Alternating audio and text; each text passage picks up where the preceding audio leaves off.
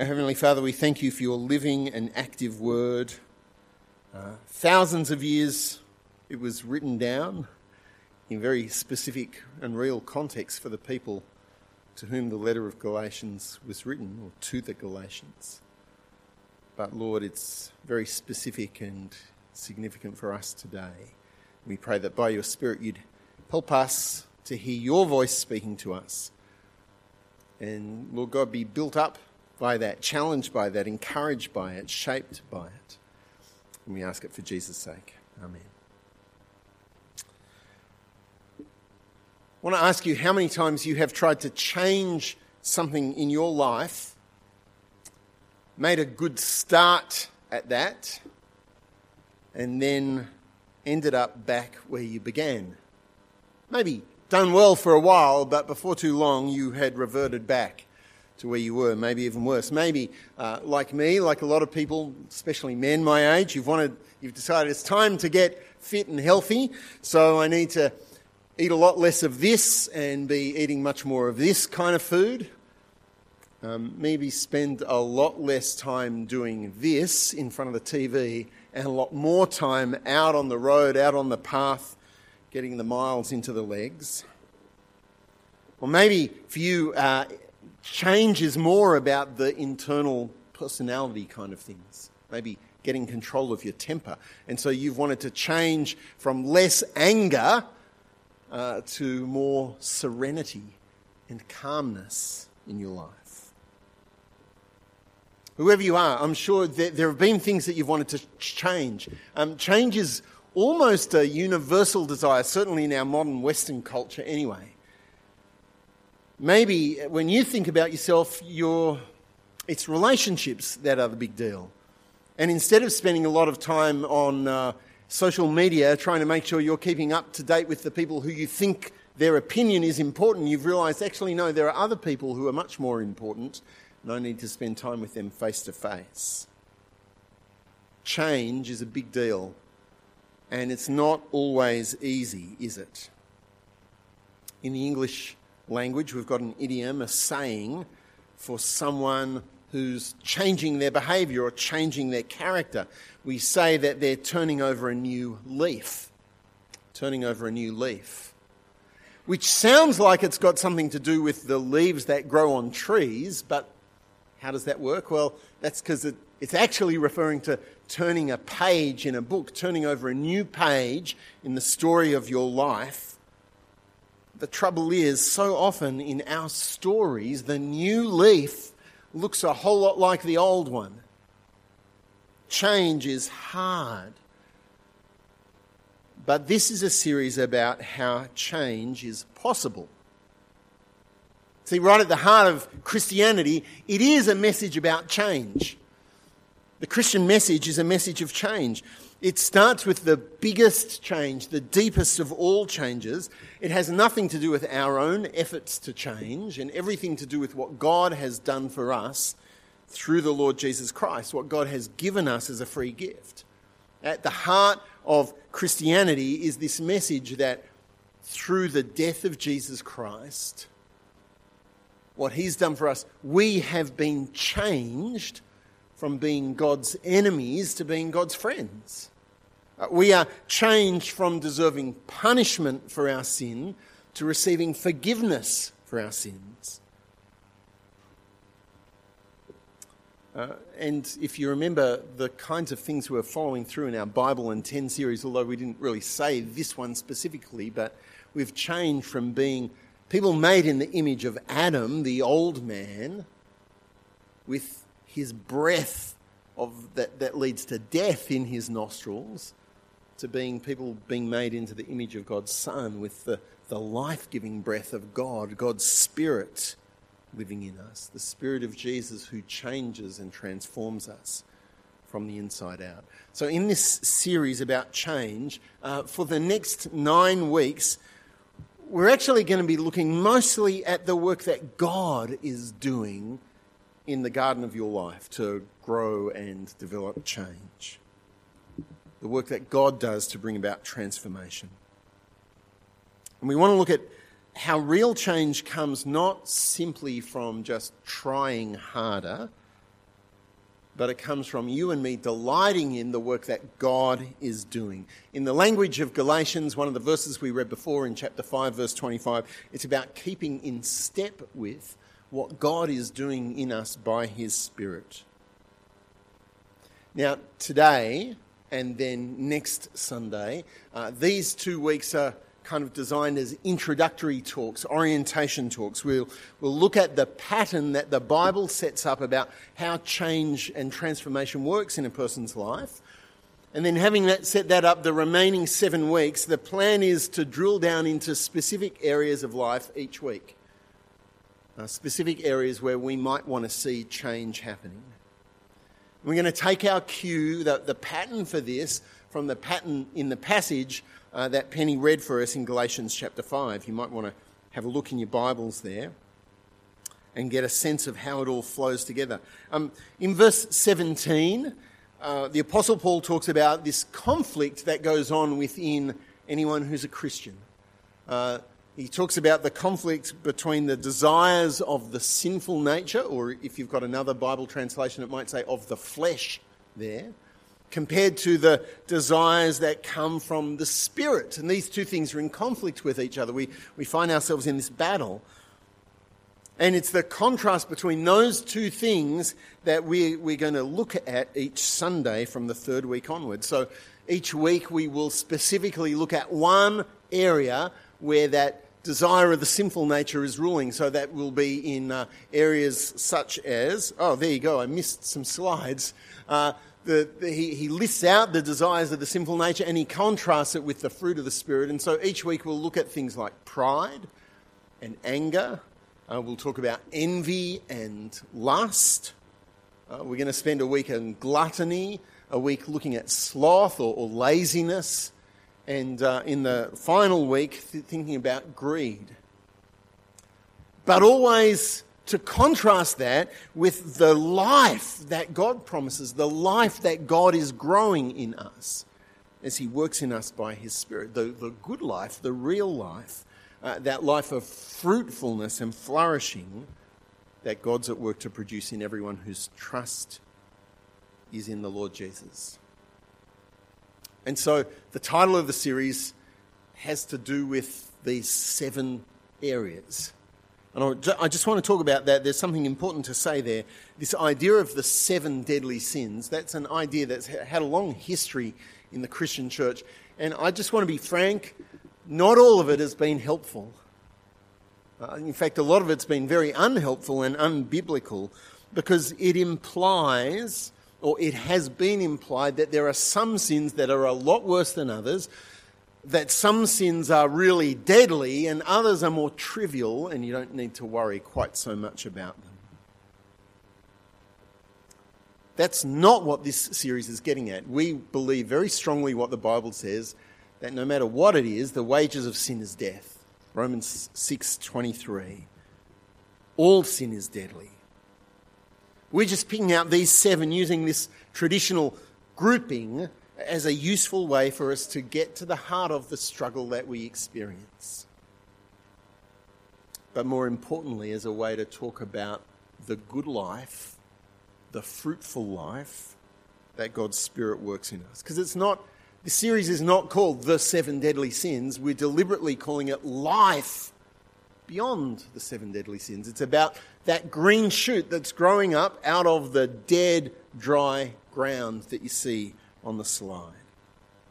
It's the life that Jesus died to save us for. He died to save us from sin and the consequences of sin, but He also died to save us for the life that God wants to grow in us. And so as we kind of come to this series, I want to say... if you're not a Christian believer, if you're wondering about this stuff, you might be thinking, crikey, a whole term on sin. I can think of exactly 7 reasons why I don't want to come to church for the next few weeks. I don't want to have rules and restrictions heaped on me. I'm sick and tired of Christians talking about that stuff. Or maybe you are a Christian believer and you're just going, crikey, 7 weeks of talking about sin, how depressing. I'm struggling with this. Why is the church going to rub it in and remind me of all the ways I don't live up to what God wants of me? Maybe you're a Christian and you think, well, of course, it's kind of easy, isn't it? I'm doing fine at this. It doesn't matter who you are.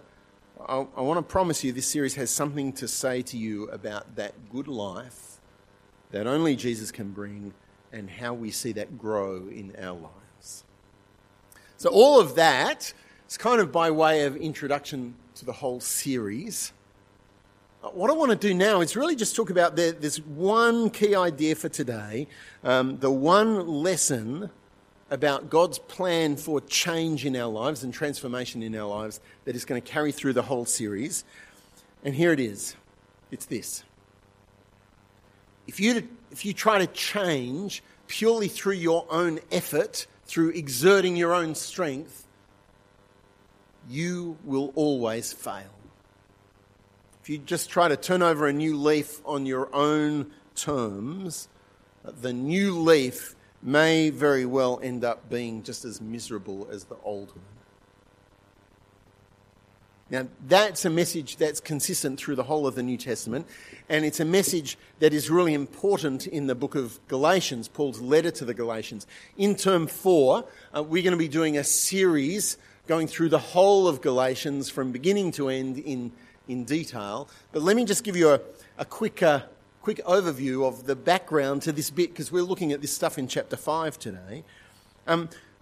In the very early church, there was a group of people teaching that as well as trusting Jesus, in order to be saved, you needed to obey all of the laws that God had commanded through Abraham, Moses, through all the Old Testament teachings, that the way to be a Christian was to trust Jesus and to be obedient to these laws. That it wasn't enough just to trust Jesus, that you needed Jesus plus something else.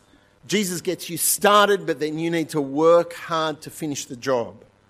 And Paul writes Galatians to say, no, that's not right. You see it even in chapter 5. So in chapter 5, verse 4, just a bit before the passage that we read, he says this about counting on your own ability to just obey the laws, to justify yourself. He says, you who are trying to be justified by law, look at what he says that ends up from that. You've been alienated from Christ. In other words, you're cut off, removed from Christ. You've fallen away from God's grace. You can't do it just by trying to justify yourself. He says back a little bit further, they're absolutely crazy for thinking they can do it in their own effort. In chapter 3, verse 3, he literally says they're fools. Are you so foolish? After beginning with the Spirit, are you really, is it serious what I'm hearing about you? Are you trying to attain your goal by human effort? You've got to be nuts. But it's worth paying attention to, because actually that kind of way of thinking is the way we often think. That we get saved by grace. Now the remainder of the Christian life is about working hard to bring about the changes God says he wants. Now please don't misunderstand me. I'm not trying to say to you that Christianity is just about sitting back in the lounge chair and God does everything. We'll see in this series there is work to do, but it's never going to be work that is successful if we're just doing it off our own bat, relying on our own effort. Some of you may remember hearing me talk about Paul Tripp in the past. He's a preacher, he's an author. I've recommended some of his books before. He's a Presbyterian, so therefore must be crazy. Well, he didn't laugh at that. And he tells this story about an apple tree in his backyard. And this apple tree does not produce apples like the ones that you see on the screen. Year after year after year, this apple tree produces nothing but inedible, dry, withered, rotting apples. And so his wife, Luella, suggests that they cut the tree down. It's time to get rid of it, Paul, you know. It's never going to produce any decent fruit. It never has, it never will. There is something wrong with the tree. But He's not one to give in that easily. He's got a better idea. So he goes down to the shops and he comes home with some brand new garden shears, a fancy looking nail gun, and a big crate of fresh, juicy apples. And so he gets out the ladder and he cuts off all of the dry, withered apples from the tree. And with the nail gun, he attaches these fresh, juicy apples to the branches. And hey presto, a tree full of fresh fruit, right? Well, of course it's not. I mean, yes, you can fool someone who's looking from a distance, and maybe for a couple of days that fruit is okay, but he hasn't done anything near fixing the problem with the tree. Nailing fruit onto a dead tree does not make it a living, fruit-producing tree. What he's done is crazy. It's foolish. It's very similar to the picture that Paul is painting in Galatians 3, verse 3, of thinking that God's job is to save us, and now our job is to make changes. If you try to change by your own efforts, the truth is sometimes you will do well. You'll succeed, and you'll be able to sit back and say, "Oh, check me out. I've got this covered. Look at how I'm mastering this." That will lead to pride and arrogance and looking down on other people who are struggling. Sometimes when you try to do it in your own effort, you will lose the battle. And then the picture's very different, isn't it? That's the woe is me, despair. Why do I even bother? I might as well just give in because I'm never really going to change. Do you see, though, in both of those scenarios, the focus is on me, on achieving the goal through my human effort and whether or not I'm succeeding. The Bible says our focus really ought to be on Jesus Christ and what he has done, what the Spirit is doing for us. See, it's no accident when you get to Galatians 5:22, Paul is not talking about the fruit of human effort, he talks about the fruit of the Spirit. It's the Holy Spirit who produces fruit in our life. So for us, instead of nailing new behaviours onto the dead tree of our sinful nature, we need to give attention to the real fruit that God is growing in the new heart and the new life that he's given us in Christ. That's how change happens. Not through our own effort, but by focusing on what God is doing. Now, what are the obstacles to that? I reckon perhaps the biggest reason that we struggle with change, the biggest reason that our efforts to stop sinning and become more like Jesus, it's not because we're weak or we're tired or we need an anointing from God or something like that. The biggest reason has more to do with us stopping believing what the gospel says about who we are. The biggest reason is that we actually love sin. We love our sin. We might say that we hate it, that it's wrong, but we don't believe that it's that bad, really. We're a lot like Adam and Eve in the garden. We believe Satan's lie that the way to happiness is to get to decide for ourselves what's right and wrong, what's good and bad. See, our problem's not a lack of willpower, it's actually that our loves are out of kilter, our loves are out of whack. Instead of loving what God says, we love sin. Let's face it, each one of us, I'm sure, I'm confident when I say this, each one of us have things in our life that though we know that that thing is wrong, we actually pursue that thing. We love that thing. We cherish that thing. We make time for that thing. We look for opportunities to indulge that thing. Some of those things turn up on the list that we've got in Galatians chapter 5. It's a long list. When you look at it, you might not have to spend too long before you see something that appeals to you, maybe in secret. I mean, the very first one on the list, sexual immorality. That's really big business here in Australia. Billions of dollars. on internet pornography, on prostitution, and all kinds of other things. Websites that organised for people to have affairs. Why is it such big business? It's because we Aussies love sin. We love sexual immorality.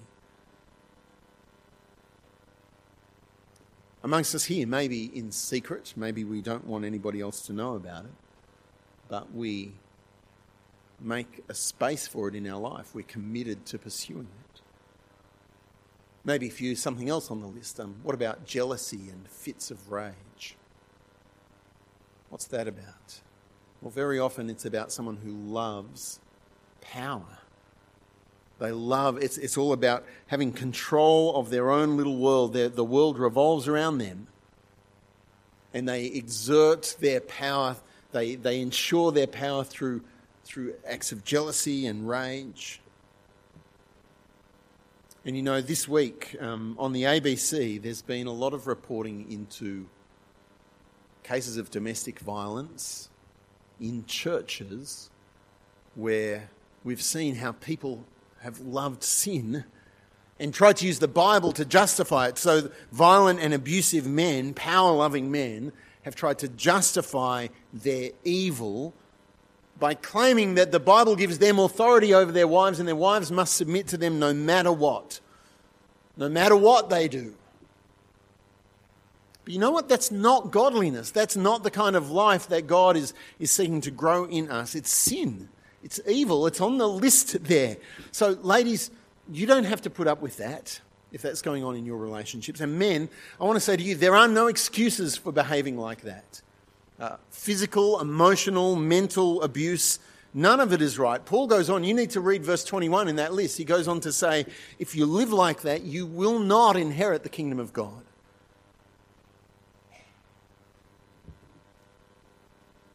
Comes from loving sin. Our problem is not lack of willpower or strength. Our problem really is that we still love our sin. We want to hang on to it. We might tinker around the edges, might nail a few good behaviours onto the tree of our life. But what we really need to do is we need to uproot what's dead and cultivate the new plant, the living plant, that's been put in place in our lives through the Lord Jesus Christ. And so the thing about change then is to love what God is doing. In the language of Galatians 5, we mentioned it before, verse 25, it's to keep in step with the Spirit, what the Spirit's doing in us. Or to go back to the first verse we read, in Galatians chapter 2, verse 20, it's to recognize that if you are a Christian, you have already died with Christ. Paul says, your old self was crucified with Christ, along with him. So in chapter 2, verse 20, I have been crucified with Christ, and I no longer live, but Christ lives in me. I should have also added in, you can have a look in chapter 5, a very similar thing, verse 24. Those who belong to Christ Jesus have crucified the sinful nature with its passions and desires. It's all past tense. It's something that's already happened. So what does it mean that it's happened in the past? I have been crucified with Christ. Well, it means that when Jesus hung on the cross, God was punishing you and me for the sins we've committed in Jesus Christ, in the person of Jesus. So when we turn to Jesus in repentance and faith, that means we come into a situation, our relationship with God, where God looks at us. And that life of sin, as far as God's concerned, it's all been dealt with. It's already dead. It's been crucified on the cross. So the second half of the verse is equally important. Paul goes on to say, the life I live in the body, I live by faith in the Son of God who loved me and gave himself for me. That's what my life is about. It's about fixing my eyes on Jesus Christ who loved me and gave himself for me. The life I now live, that's the new life that I have in Christ.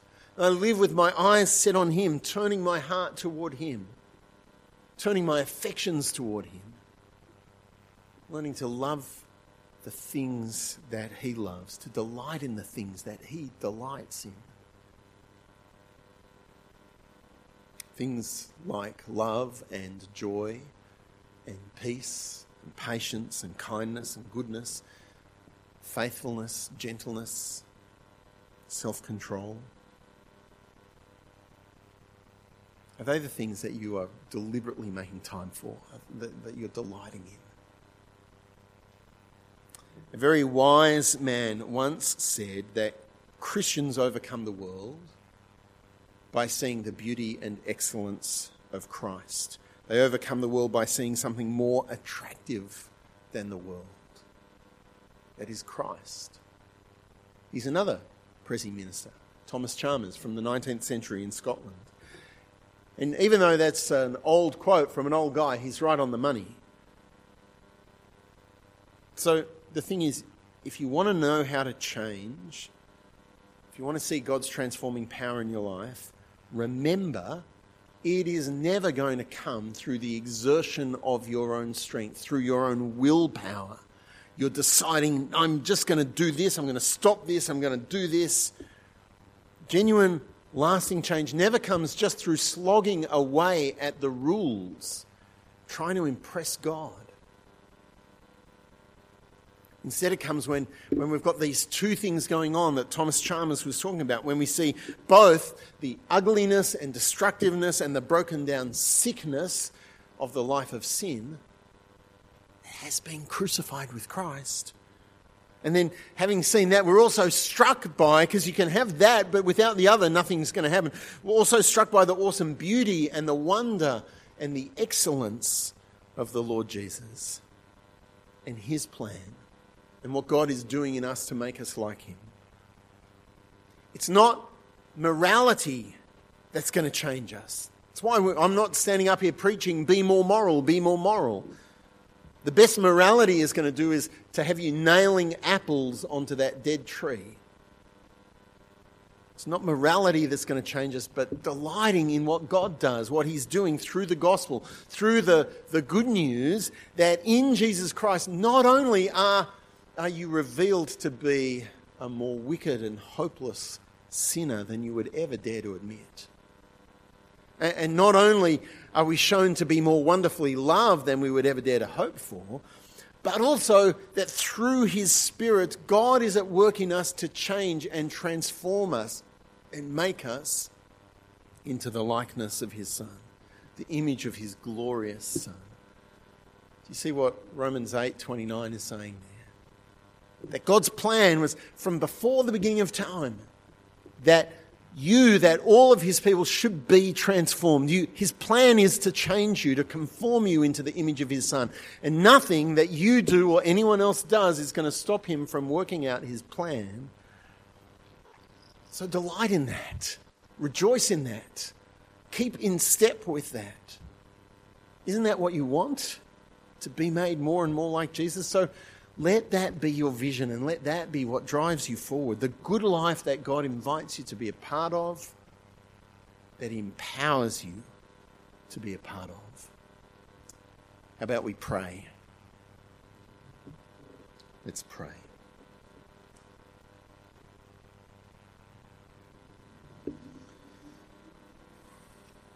Our Father, we thank you that your love for us is so big that even when we continue to love sin, you don't give up on us, but you're working out your plan to conform us to the likeness of your Son. And Father, we struggle with change. We find it hard. But we thank you that in the gospel of grace there's good news, that you're at work, that you are growing new life in us. So help us tomorrow and the next day and through this whole series to just keep seeing more and more clearly the ugliness and the broken down sickness of the desires of the sinful nature, and to delight in the wonder and the excellencies of the fruit of the Spirit, the character of Christ that you're forming in us. We pray it all in Jesus' name.